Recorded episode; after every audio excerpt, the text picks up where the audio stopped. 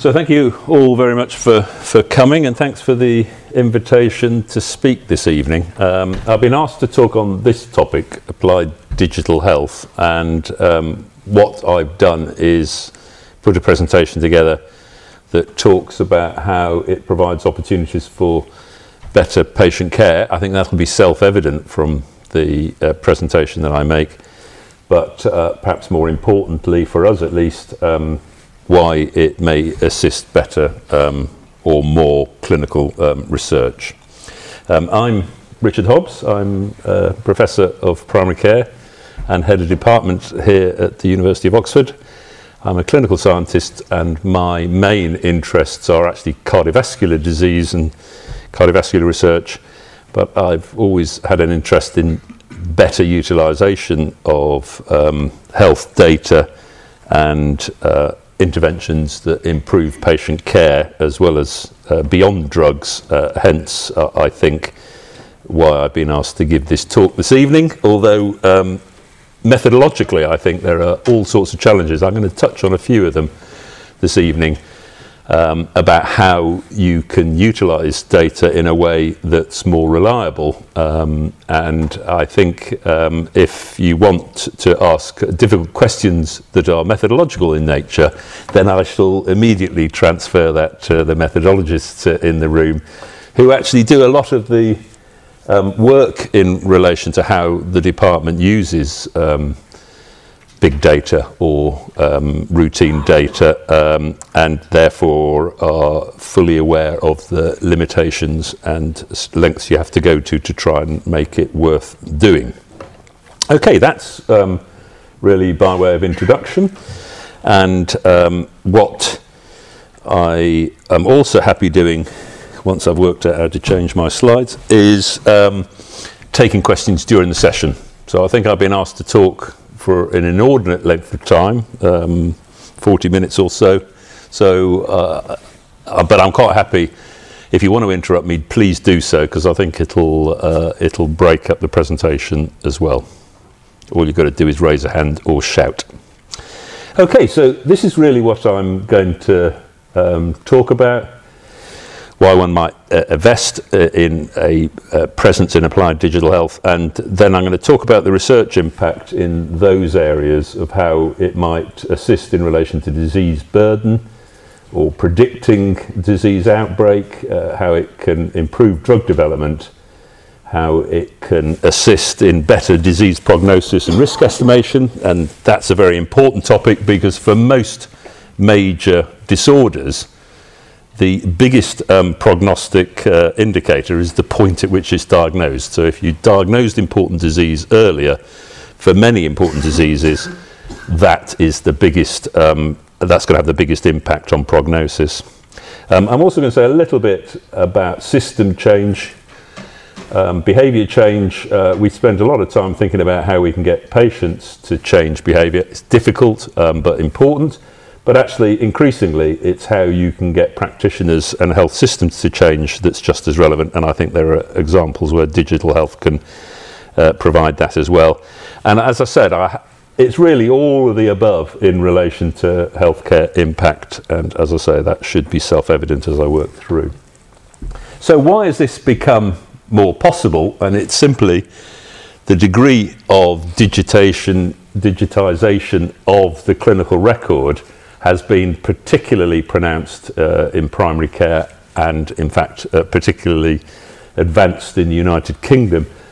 So you, you can actually see that, that pre um, 2000, um, in fact, most UK general practice was fully computerized, and uh, what's happened uh, since then is that lots of health systems have caught up and it's this recognition that an awful lot of the clinical record is now held um, digitally that has meant that people have started thinking that can't that be utilised uh, more than it has been historically. Just in terms of the UK and primary care, I'm, I'm really only talking about primary care, but you could imagine um, similar uh, examples could occur in, in specialist settings. But in primary care, the principal software provider that provides the architecture for primary care records is EMIS. They hold about 55% of the market. And the next biggest is TPP.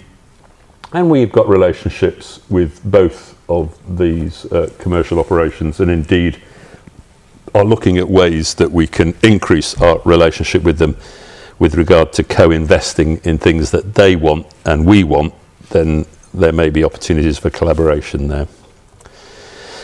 And it's already uh, impacts on clinical practice at least because um, the what's what's happened uh, at an increasing trend is that that information is provided back to practitioners um, that g- can help guide them in terms of guideline recommendations, usually as a prompt. And of course, the difficulty of that is that there are now so many prompts within GP systems, it's a bit like guidelines. You'll have rooms full of guidelines. You'll now have patient consultations where you might get two or three prompts for every single consultation. What happens?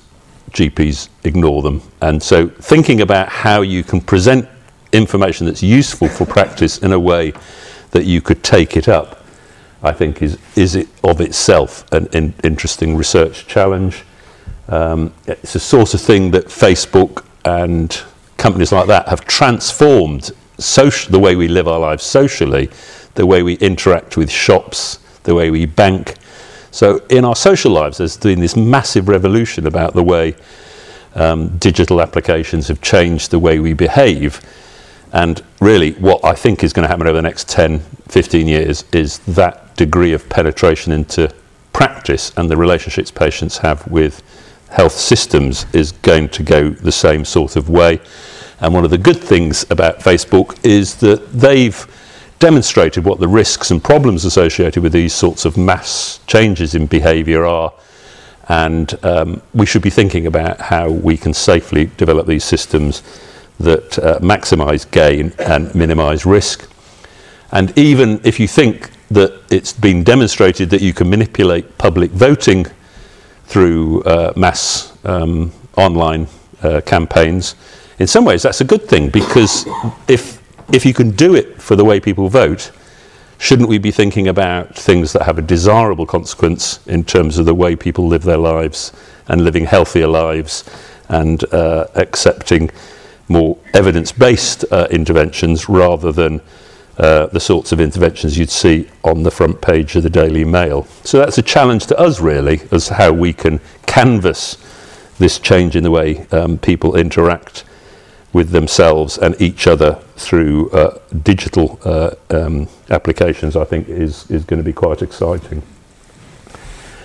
So, um, in terms of uh, UK practice, there is an awful lot of information which is actually available within the clinical record uh, in relation to activity, prescribing referral patterns. Oh, this is a typical screen where you'll have uh, demographic and clinical information provided.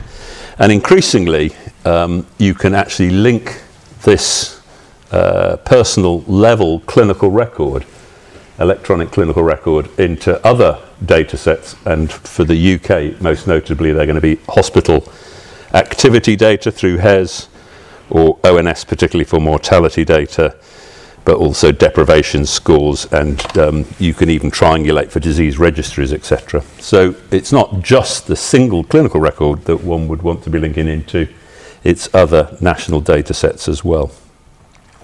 So for the rest of the talk, I'm really just going to run through a few examples, um, and uh, you, you can then discuss whether you think that they're useful things to be doing or not at a later point.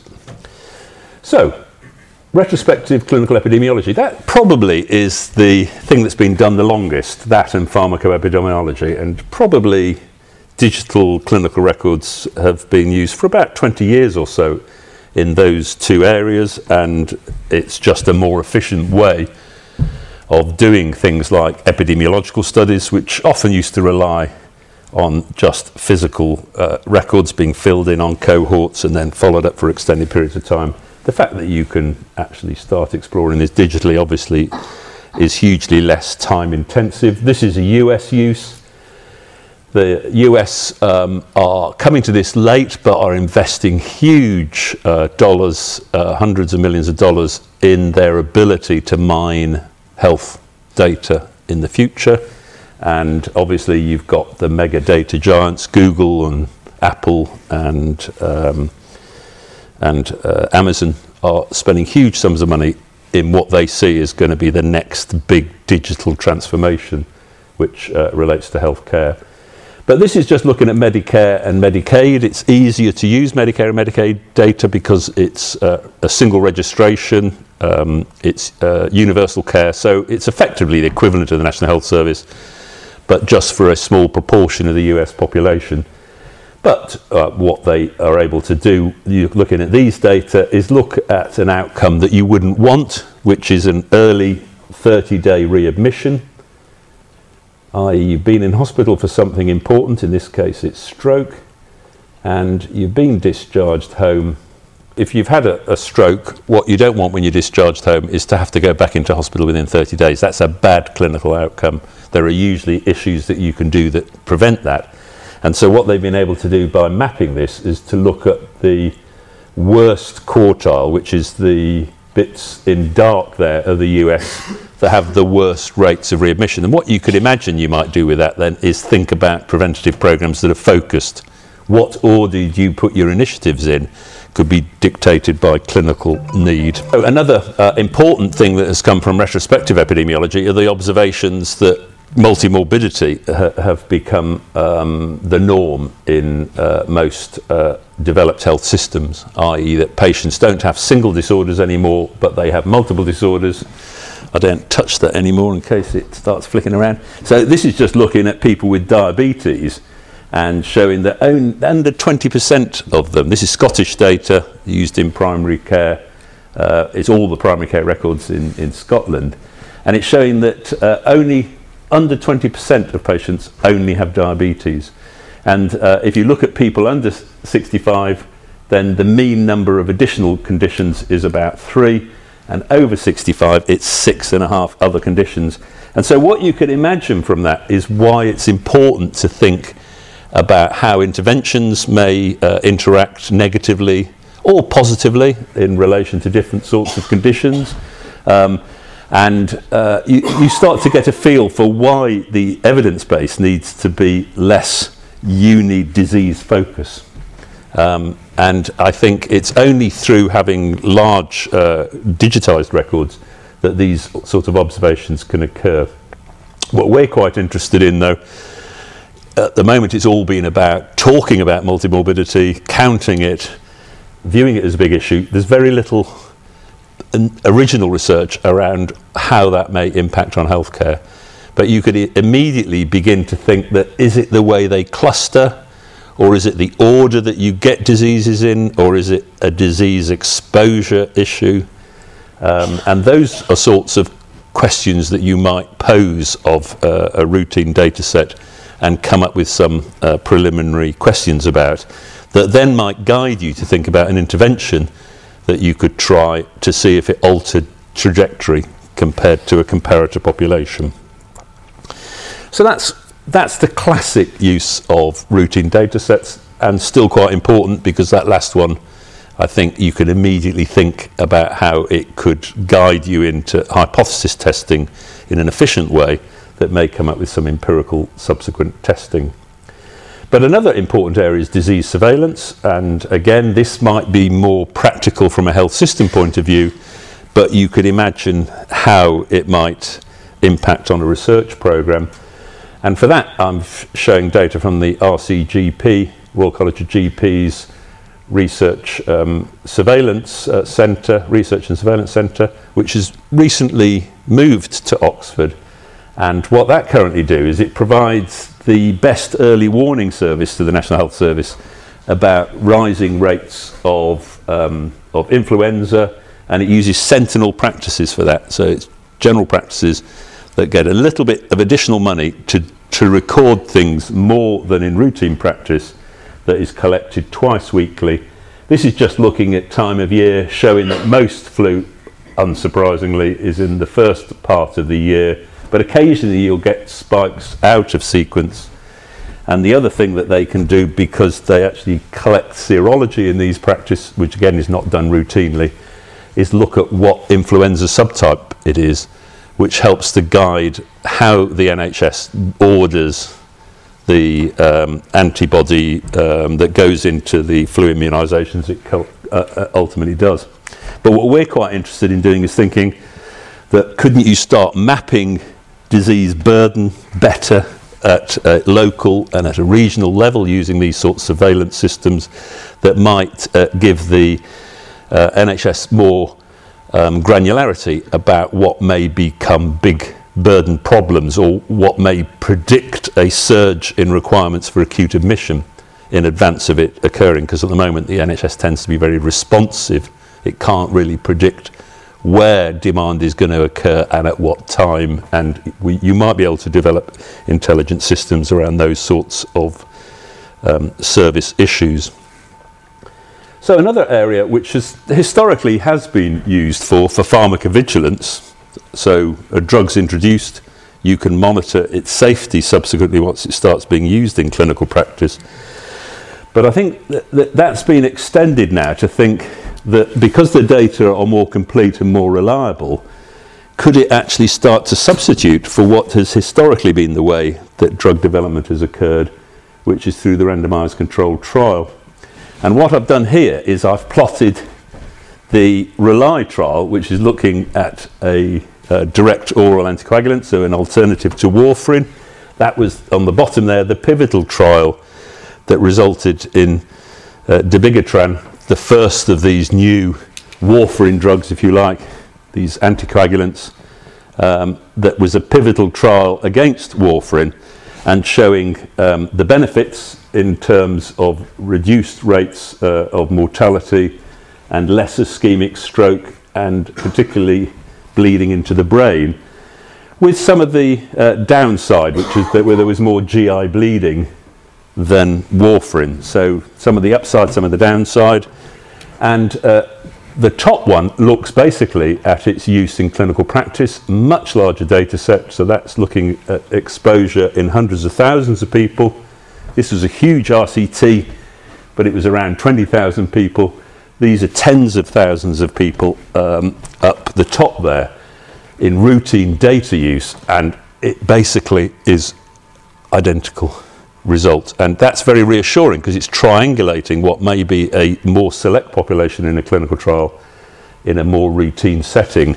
And uh, drug regulators are now wanting real world data to compl- complement the RCT data.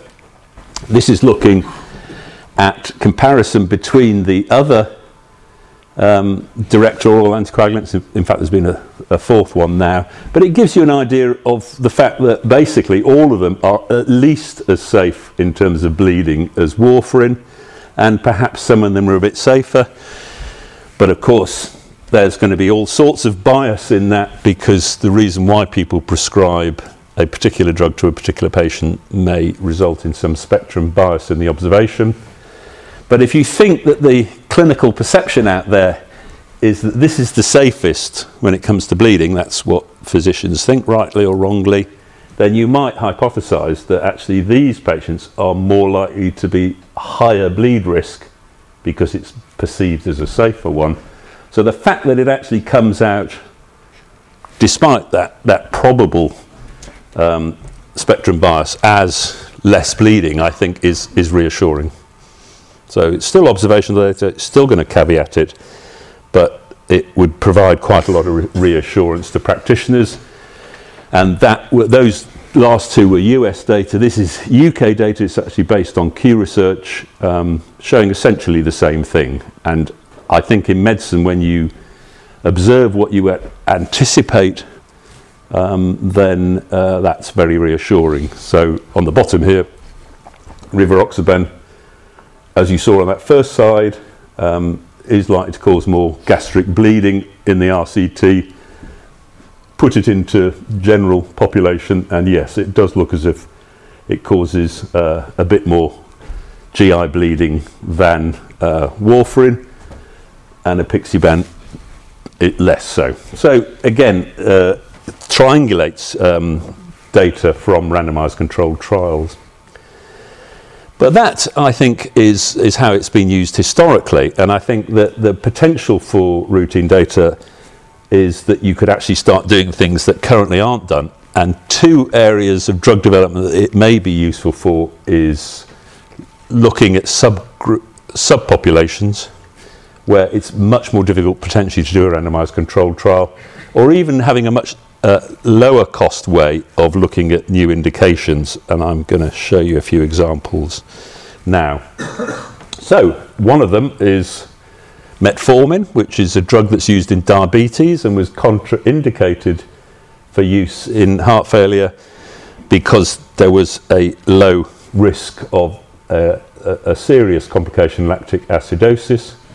But in fact, when um, the FDA the um, regulators in the US looked at all the observational data in relation to people who, for whatever reason, had been put on metformin, even though they weren't supposed to be. In fact, the uh, data were very reassuring, with all of the studies showing, if anything, safety. And as a consequence, in the end of what was observational data, the FDA removed that um, risk label. You'd never do a randomized controlled trial of that sort of uh, indication where you were concerned about risk in the population.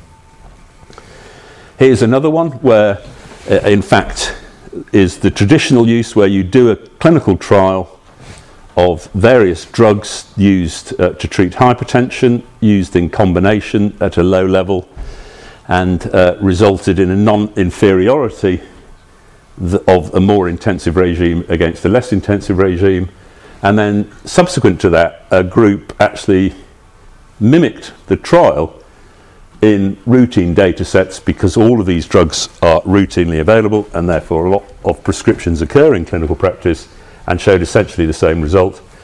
And this trial would uh, have cost about $300 million and that study cost about $4 million. So you can start to see why people think efficient study design might be more possible with digital record studies. And here's a, another one, which was the other way round, which is that this study had been uh, announced, which is looking at a diabetes drug, and uh, the observation that these drugs, which are used for diabetes, might actually be useful in heart failure as well in terms of reducing hospitalization. And uh, that uh, observation came out of observational studies showing uh, a hazard ratio of um, six, so uh, 40% improvement in terms of hospitalisation for heart failure. And the observational data was sufficient to actually get an RCT done to get a formal indication, almost identical result, but obviously hugely more expensive to do the randomised controlled trial.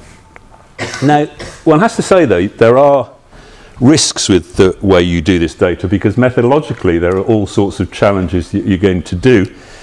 And this is an interesting one because basically what this group did is looked at um, a restrictive analysis of routine data to compare of how pravastatin um, performed in randomized controlled trials in terms of the amount of um, mortality, cardiovascular mortality, that was reduced by being on pravastatin. And when they just did the simplest type of comparison, which is looking at everybody who was on pravastatin versus people who weren't, then you've got this huge difference between observed or actual trial results and what was observed in the routine data set.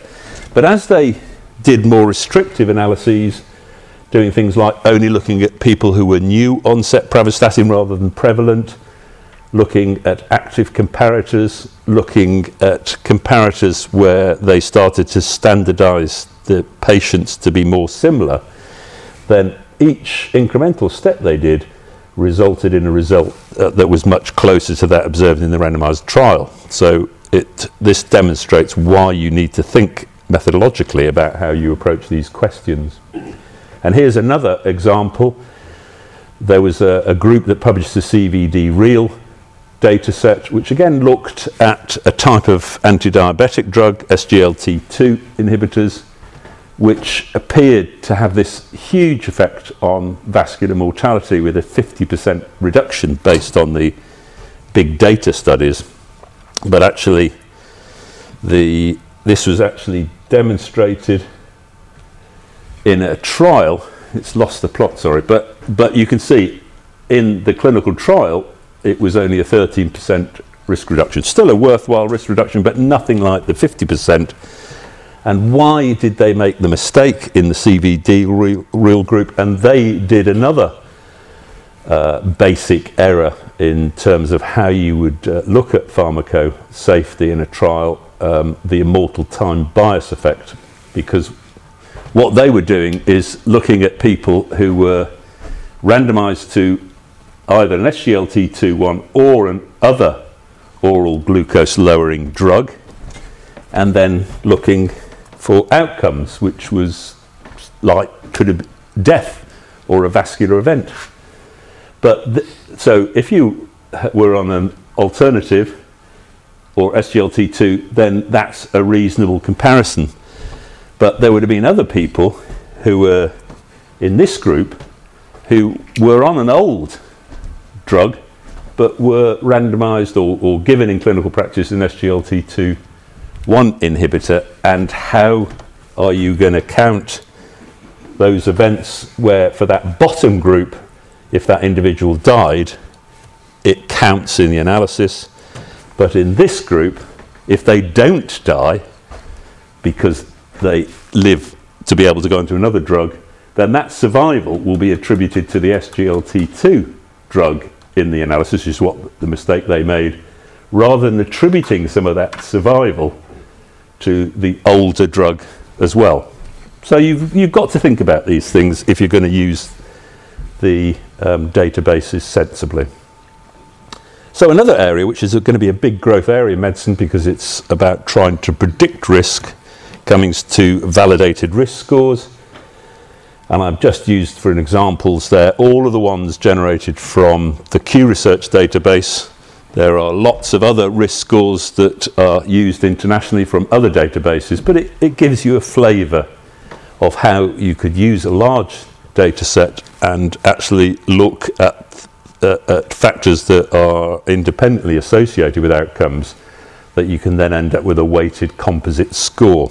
And indeed, the Q Risk 3 calculator is currently used by the National Health Service as its mandated risk score for predicting the 10 year risk of somebody developing vascular event and then using that to determine whether you should treat them with a statin or not.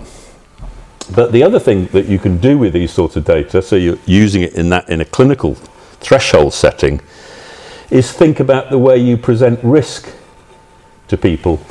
Um, so in this instance, a 10 year Q risk score of 21% means that um, you've got a 21% likelihood of having an event within a 10 year cycle across the population. But that means that that individual has got a relative risk compared to other people of a similar age and similar gender of nearly fourfold, or you can calculate that into a lifetime risk of um, 74, i.e., this 55 year old is on a population basis, on average, is going to be more like a 74 year old in terms of their outcomes. And so that immediately then throws up how you present risk may be quite important to helping people understand their personal risk and then making decisions about what they do about that perceived risk. You've also got all of these issues is that this is all based upon mean population effects, and you're attributing that to an individual, which may obviously underestimate the risk in some individuals or overestimate the risk in some individuals because you're just looking at a mean effect. So, what we're quite interested in looking at can you supplement these scores, perhaps with biomarkers that may produce a more predictive, individualized uh, risk.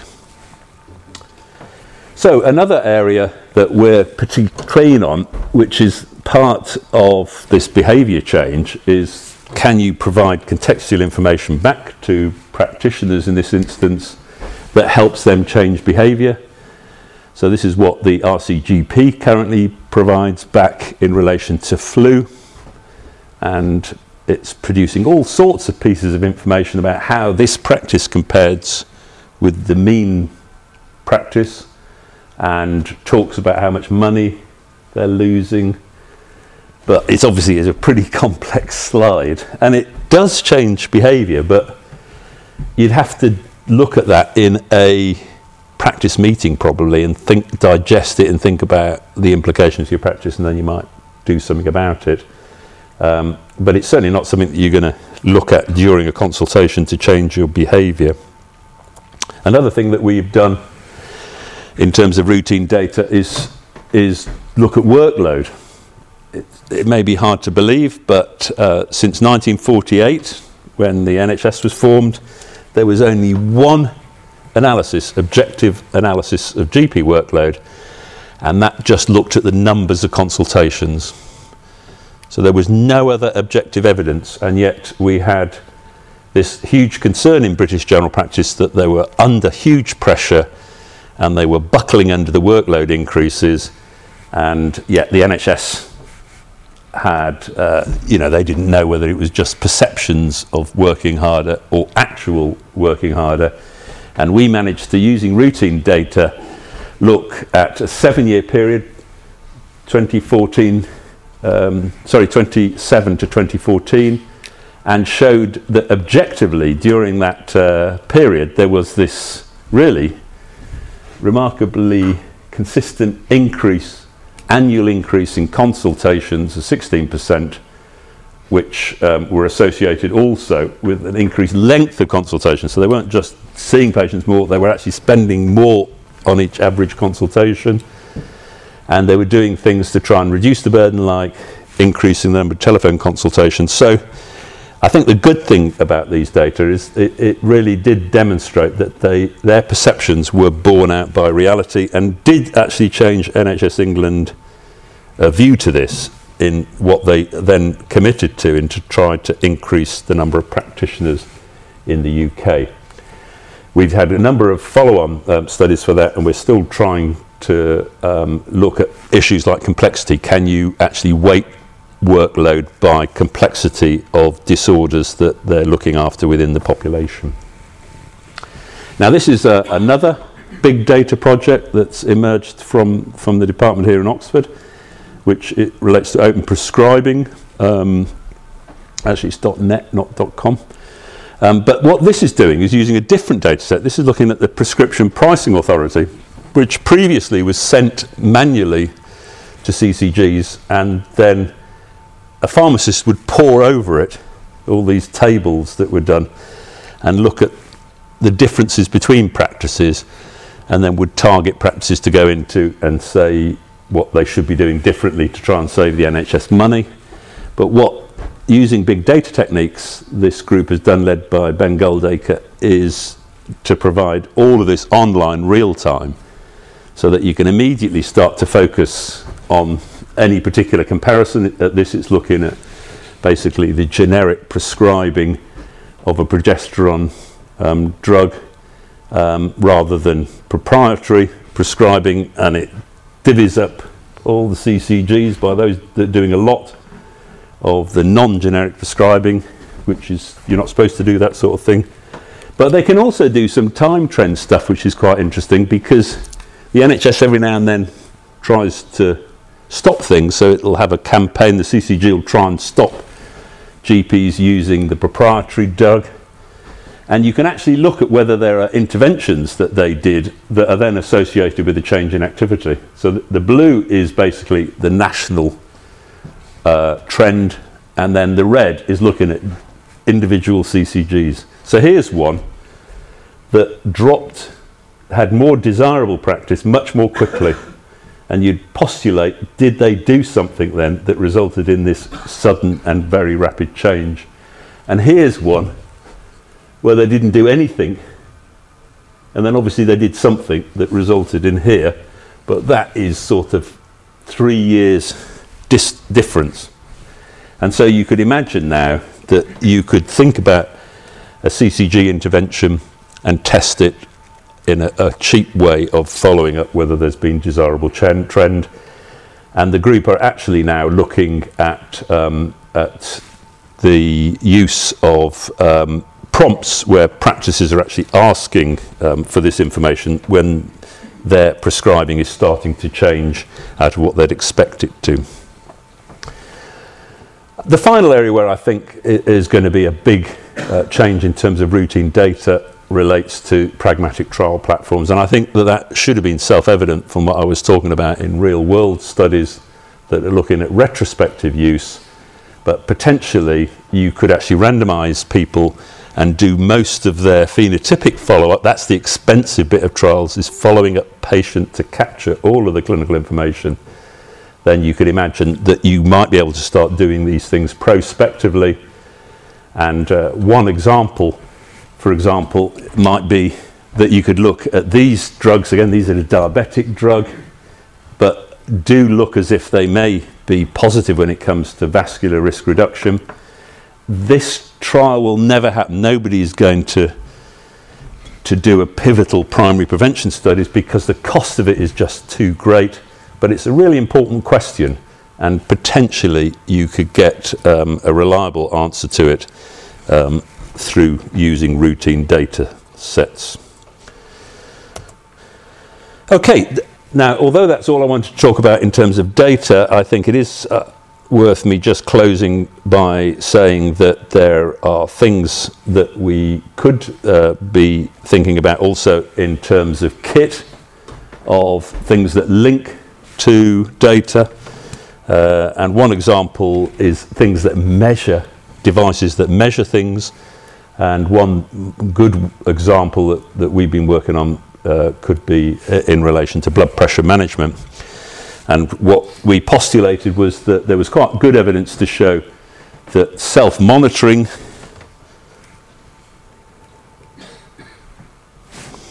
sorry, it's really slow when I change it.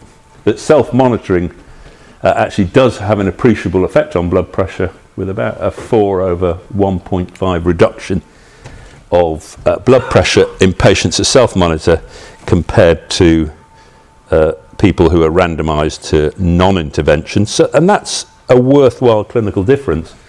And we postulated that rather than just self monitoring, if you provided patients with an algorithm to allow them to actually change their treatment, so they monitored and self managed, that that might be a desirable thing. And in fact, you had a big treatment effect, very similar to the self monitoring, but it's on top of self monitoring and it actually was a bigger treatment effect at 12 months, so it persisted um, even after the original trial intervention. And if you think that doesn't sound very much, five millimeters of mercury, then looking at epidemiology, you can predict that it will have actually quite a significant effect on outcomes. The trouble is, you'd have to do follow up of these cohorts for 15 to 20 years before you could demonstrate that. But of course, within the data set, you could do that length of follow up, but you're not going to wait 20 years before you think an intervention is worth doing if there are surrogate markers, and blood pressure is a very good surrogate marker of clinical outcomes. Uh, we've also done some work in uh, more challenging settings, so this is in South Africa, in townships, looking at whether prompts using simple um, messaging on smartphones actually results in desirable change in amongst the group that um, often are even more lacking in concordance with medication than in, in the UK. And the one thing that is quite good about the world today is that even in really poor settings, everybody's got a smartphone. I don't know how they pay their, I think they're all given free the roaming, they don't get roaming charges. But it does mean you can think about digital interventions even in poor settings. And did that make a difference? Yes. It may have been only two millimeters of mercury difference in the intervention of prompted intervention arm, but that, as I already demonstrated, is a worthwhile intervention, and that was associated, presumably, with the fact that 25% more adherence to treatment within that group. And I think when you think about the future in relation to wearables different devices linking into the clinical record, then clearly there are going to be a lot of opportunities for more active research downstream. So I think hopefully you'll agree that uh, uh, there are all sorts of exciting new things we can think about in relation to the use of big data and the linkage of data and uh, information in the clinical record and that already there have been some worthwhile research examples that would encourage you in that. And uh, we currently practice from that building, which is the renovated outpatient building on the ROQ site, and we're sufficiently convinced about this is that we are hopefully going to be investing or getting funding to invest in a new building which will probably be about that sort of size for the rest of the department. That's the current building, um, which will be largely around big in investment in applied digital health. So watch this space and look out for future employment opportunities. Thank you very much.